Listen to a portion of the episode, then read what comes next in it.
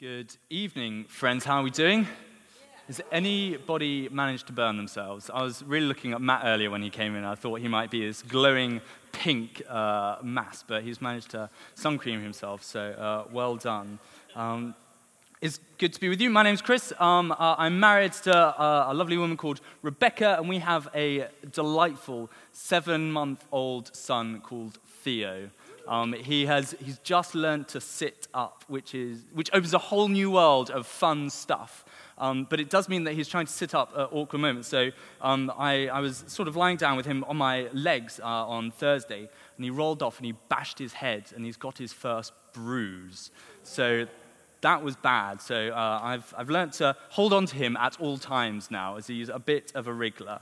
Uh, I'm, I'm, training to be a vicar. Um, I'm in Cambridge to study. Um, I'm at Ridley Hall. I'm learning uh, essentially how to do Anne's job, um, how to run a church, how to, uh, you know, do all the, the vicary things. Um, friends, if I, I might, I, I sense that God was um, saying something during the worship, and in, especially in the word vicar. I feel like God is calling someone tonight to um, discern, to think about whether God is calling you to be a vicar. And quite specifically, someone who, when you were maybe in years five and six, 10, 11 at school, and a vicar came into school and you were like, man, that would be a fun job. And it's just kind of stuck with you all the time. I just want to put that out there. Um, God is calling everybody to something. God calls everybody to Jesus first and foremost. God calls everybody uh, to something more specific. And He might be calling you to do Anne's job and my job in the future. Um, so do have a think about that. Um, but on with the actual show, as it were. We're back in the book of John tonight. We're in our encounters with Jesus season. Um, guys, can I let you into a little secret? Good, phew. I'm glad someone uh, was uh, there. Uh, ju- I'm just going to tell Elaine this, actually. You don't have to be here on a Sunday evening listening to me or anyone else standing up with the uh, Britney microphone to encounter Jesus.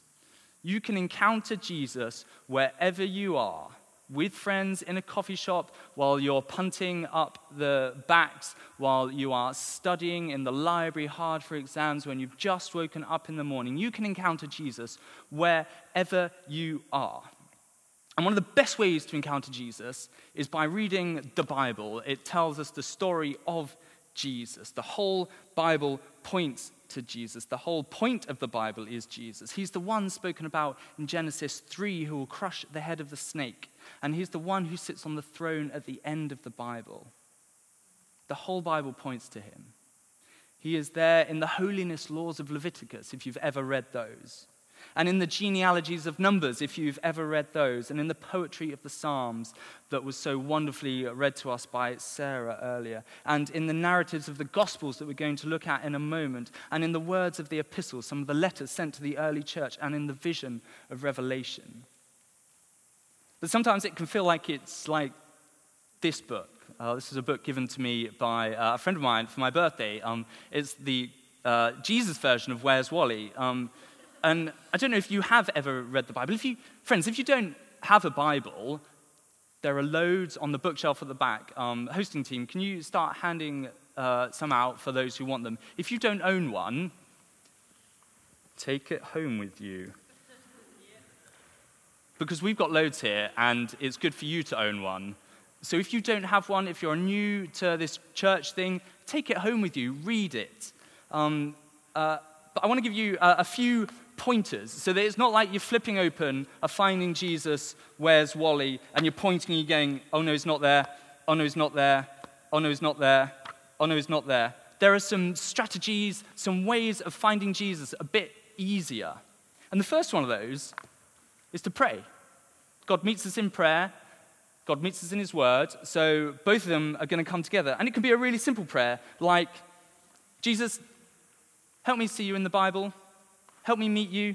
Help me to understand what you're saying through these words. Amen. As simple as that. Secondly, there are about a million resources for helping you understand what's going on in the Bible. There's this great website called the Bible Project run by the Bible Society. Interestingly enough, they like helping people get into the Bible. Uh, they have a really short introduction, an, uh, an introduction to what sort of literature you're reading, some of the key things to look out for. It's really, really good stuff. And there's an animated video as well that tells you what goes on in each book, gives you a summary. So you get to understand the whole sweep of the book. Like some of these books in the Bible are really long. And so it's nice to be able to know where the overall arc is going at the beginning. Uh, and finally, there are a bunch of questions that you can ask of the bit of the Bible that you are reading that help you understand what's going on in the Bible. And we looked at some of those last week. Can we have the slide, Katie, if that's all right? And we're going to do the same again. These are really, really good questions to help us dig into what is going on in the Bible. Because this wasn't written yesterday, it's not written to 21st century Cambridge, it's written to a bunch of people 2,000 years ago in a very specific place, in a very specific time, but it still speaks to our lives today. But we need to dig behind what's going on to understand, and these are great questions to help us think about that. 2,000 years ago, they were still people with the same wants and needs, uh, with the same loves and hates. We just have Twitter to help us do it faster and caffeine to help us do it for longer. These questions will help us dig behind what's going on in the Bible, in the stories of Jesus, and in the story that we're going to look at this evening, so that we can understand a bit more what God is saying to us. So, let's jump on in into the passage. If you've got one of these red books, please turn with me to John chapter 4, and we're starting at verse 46. It's on page 1067. Um, otherwise, tap, flick, twizzle or bop it your way to the digital version that you've got with you. I thought of that joke while sitting down earlier, and I was really pleased with it. But it didn't get the laugh that I was expecting. Wonderful. John 4, verse 46. Um, it's right in the bottom right hand corner if you're in one of these red ones. Once more, he, that's Jesus, once more he visited Cana in Galilee, where he had turned water into wine. And there was a certain royal official whose son lay ill at Capernaum. When this man heard that Jesus had arrived in Galilee from Judea, he went to him and begged him to come and heal his son, who was close to death. Unless you people see signs and wonders, Jesus told him, you will never believe. The royal official said, Sir, come down before my child dies. Go, Jesus replies, Your son will live. The man took Jesus at his words and departed. While he was still on the way, his servants met him with the news that his boy was living. When he inquired as to the time when his son got better, they said to him, Yesterday, at one in the afternoon, the fever left him. Then the father realized that this was the exact time at which Jesus had said to him, Your son will live. So he and his whole household believes, believed. This was the second sign Jesus performed after coming from Judea to Galilee. This is the word of the Lord. Great. It's just a little Anglican thing we do, uh, and it's just kind of recognizes that God wrote it. Um, uh, there's nothing special about it, and you don't get any extra points if you know it. Um, uh, wonderful. I'm so excited to be able to open up John to you. John is my absolute favorite book in the Bible if you read through the book of John, it feels like John knew that he was writing scripture. He's really intentional trying to drive across a point. If you read the opening chapter of the book of John, uh, you, you get these, all this imagery about light and dark. And then uh, John records these seven miracles, these seven signs that we're working our way through. And he also has seven I am sayings of Jesus. He has uh, a whole bunch of really intentional stuff he's doing. John is trying to point something out about Jesus to us. He wants us to see that Jesus is the Son of God so that we will believe in him. So that's where we're going today. I want to help you see that Jesus is the Son of God so that you may believe in him. That's my conclusion at the beginning, so you can work out whether I've been effective in my argument. John, in this passage, starts out by introducing us to this first miracle John is intentionally calling to mind in his readers' in the mind of his readers, in the mind's eye of his readers, that's the uh, bunch of words that I wanted to use, in the mind's eye of his readers, this first miracle. So they've got in their head all the stuff about the first miracle. And if you hear last week, James was talking about the lavish overflow of God. This story involves Jesus turning uh, 12,000 pints of water into wine, a lavish overflow. In, and he used these sacred vessels that were important for religious cleansing ceremonies. And he did something that would have been considered profane in these things. John is calling to mind all that stuff before he tells us about this miracle. John is intentional with what he is doing. If you read John and there is a little fact or snippet or extra piece of information, he has intentionally put it in there. And we see that in the man who he talks about. There was a certain royal official, we're in verse 46. There was a certain royal official whose son lay ill at Capernaum. This royal official would have worked for a chap called Herod Antipas. Now, Herod Antipas was the son of King Herod. He's the one who killed all the under two year old boys when Jesus was born, if you remember the Christmas story.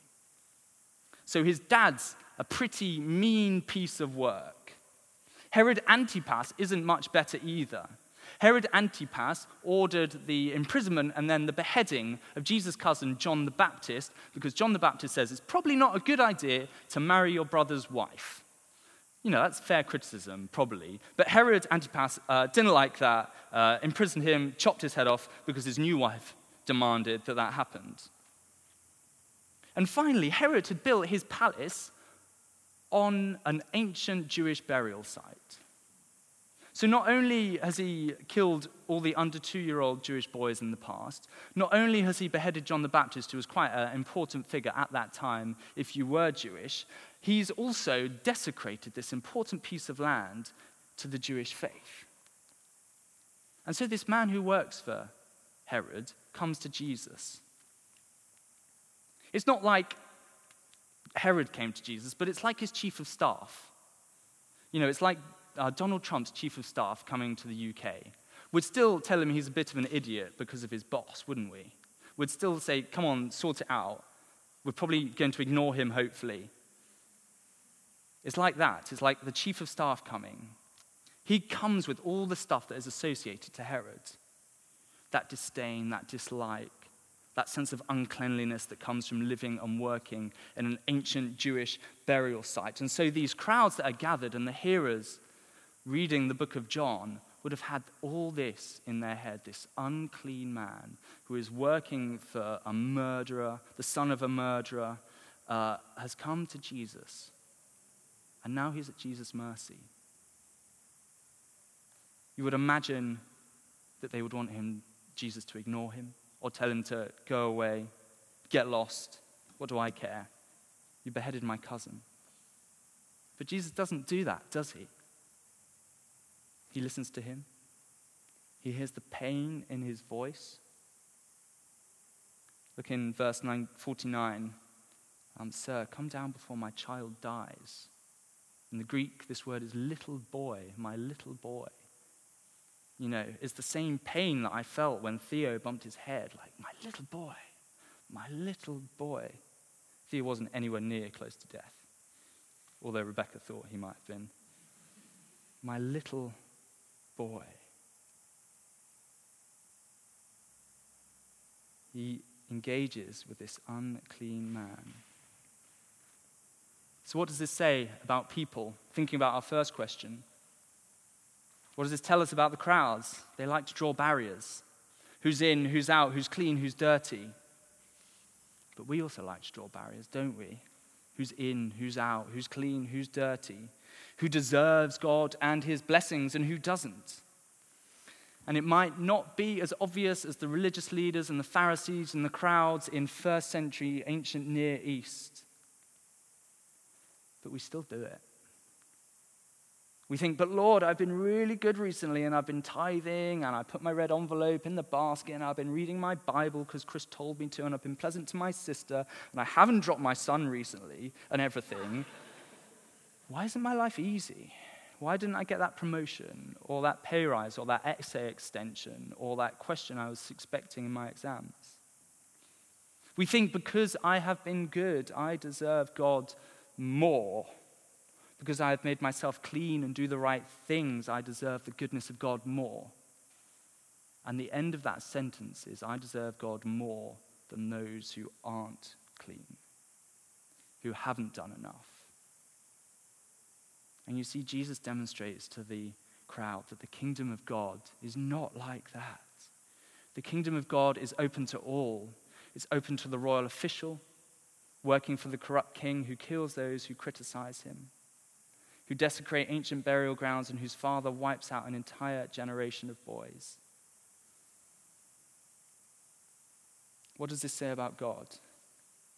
It says that he is merciful and kind. It says that he is flinging wide the gates of heaven and calling out into the streets for all, who, all to come in those who think they deserve it and those who think they don't. Last week, the kingdom of God breaks into a party with more wine than you could imagine. This week, the kingdom of God breaks in when a little boy of a royal official is healed from many, many miles away. The kingdom of God breaks in in the healings and the walking on water and the feeding of the 5,000 and the raising of the dead that we're going to be reading about over the next few weeks. The kingdom of God breaks in when Jesus reveals his glory. And he doesn't care to whom he reveals his glory. He isn't bothered by social grouping or CV or size of bank account or qualifications or eloquence or addiction or uh, Bible knowledge or frequency of prayer or attendance at church or where you sit or whether you put your hands up when you sing. He's bothered about revealing his glory to as many people as possible so that all who encounter him might come to believe that he is the Son of God. And the funny thing is, Jesus doesn't reveal his glory to the crowd at all. He reveals it first to the servants of the royal official who are about 20, 30 miles away up in Capernaum, who are there at the man's son's bedside when he is healed. And then Jesus reveals his glory when he's not there to the official, when the official meets his servant on the road. You see that uh, in verse 51. While he was still on the way, his servants met him with the news that his boy was living. The servants and the royal official in this unclean place get the glory of God revealed to them. And this crowd that have been following Jesus around don't see it at all. Now, verse 49, no, verse 48, sorry, is one of those tricky ones. It's one of those tricky ones where it's helpful if you know the Greek. And because I'm changed to be a vicar, and that's one of the things you do when you're changed to a vicar, is you learn Greek. If you've done engineering, it's pretty helpful because you've learnt most of the alphabet already. But verse 48 unless you people see signs and wonders, you will never believe. The NIV, this translation here, has helpfully translated uh, you as you people. The one, of the things about English is if I'm talking to Elaine, I, just, I say you. And if I'm talking to all of you, I just say you. We don't have a way of saying use uh, well, we sort of do, but you have to kind of be northern for that, not good in Cambridge. It's like the French, tu and vous.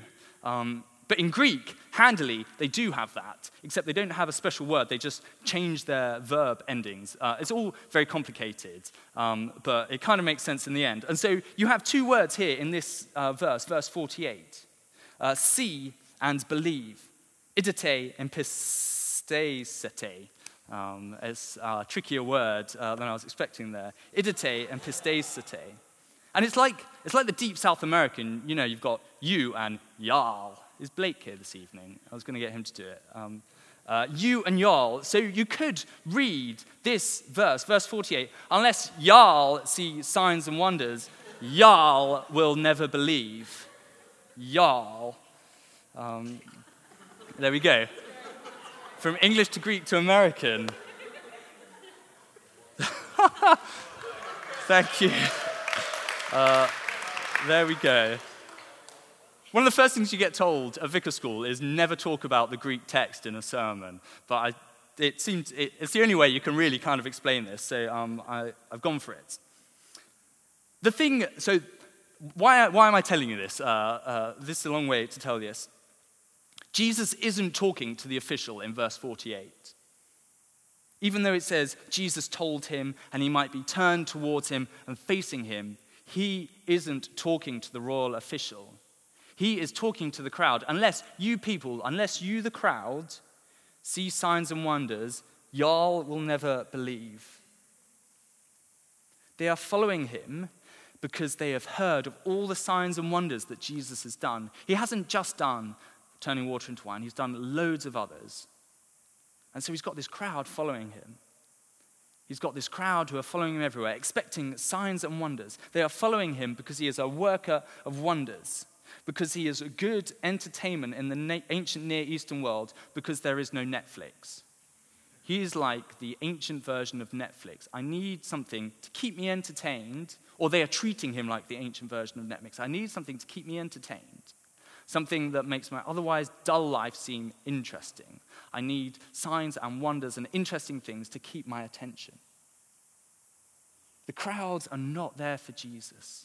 They're not there to see Jesus as the Son of God, but they're there for cheap entertainment. They don't care about who Jesus claims to be or what he is offering to those who believe in him and follow him. They want a cheap thrill, something to pass the time. They haven't seen what the signs are pointing to, namely the glory of God revealed in Jesus Christ. They've confused the things they're looking at, the signs, with what they're pointing to. It's like deciding to go to Leeds for the bank holiday weekend and you set off on Friday afternoon and you head west across the city at 5 o'clock and you get stuck in all the traffic. And then you go up the M11, you finally get onto the A1M, and you get past Grantham and you see the sign, the big blue sign that says Leeds, and you think, right, I'm here, pull off onto the hard shoulder and set up camp for the weekend. It's like that. It's not Leeds. It's not even close to Leeds. It's a signpost on the way there, these signs, in the same way as the signs on the motorway tell you which junction to get off and where to go, they point somewhere. The sign is not the destination. These miracles that Jesus performs has never been the destination. They point to him, and yet the crowds get it wrong. They miss the promise of the miracle. They miss Jesus. There's an uh, old Cambridge Don called C.S. Lewis. You might have heard of him. He wrote some other stuff. And he writes in an essay called The Weight of Glory, which, if you haven't read it, is just mind blowing. It's only nine pages long, so in the middle of essay and exam revision, get a copy of it. He says this in The Weight of Glory If we consider the unblushing promises of reward and the staggering nature of the rewards promised in the Gospels, it would seem that our Lord finds our desires not too strong, but too weak. We are half hearted creatures, fooling about with drink and sex and ambition when infinite joy is offered. Like an ignorant child who wants to go on making mud pies in a slum because he cannot imagine what is meant by the offer of a holiday at the sea. We are far too easily pleased. Crowd is far too easily pleased with cheap entertainment when Jesus and eternal life and salvation and the glory of God is on offer. And we are far too easily pleased as well. We chase after all the same things. We're no different from these uh, uh, Palestinians 2,000 years ago. We chase after cheap entertainment and things that point, and we get stuck at the sign. We chased after feelings and emotions in worship. If I don't feel God when I put my hands up, then something bad has happened. If I haven't felt God in a while, we feel dry and distant from God. If there hasn't been a word given that I can respond to, I feel as if God has overlooked me this weekend. And it might not be your experience, but it's certainly been mine over the last few years. If I haven't felt God, if I haven't had an emotion or experience, I feel like God has forgotten me. It's not just that a holiday at sea is on offer, but eternal life is on offer.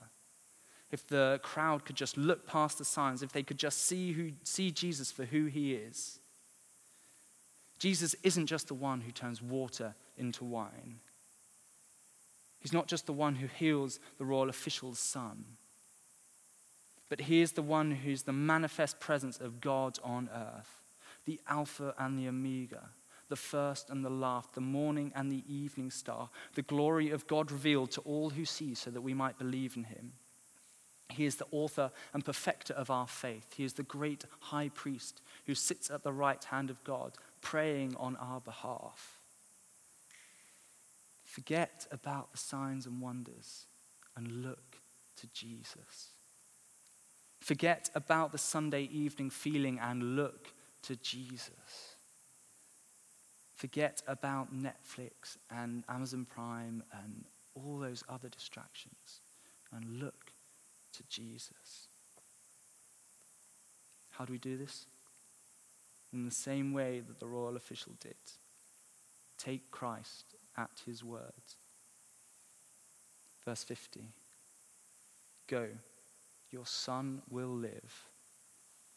The man took Jesus at his word and departed. And what happened in that instant?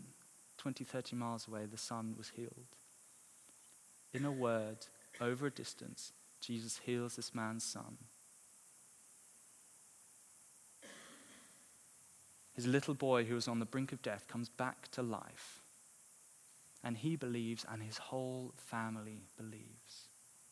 The sign precipitates the faith. Because of the miracle, they all see Jesus' glory revealed.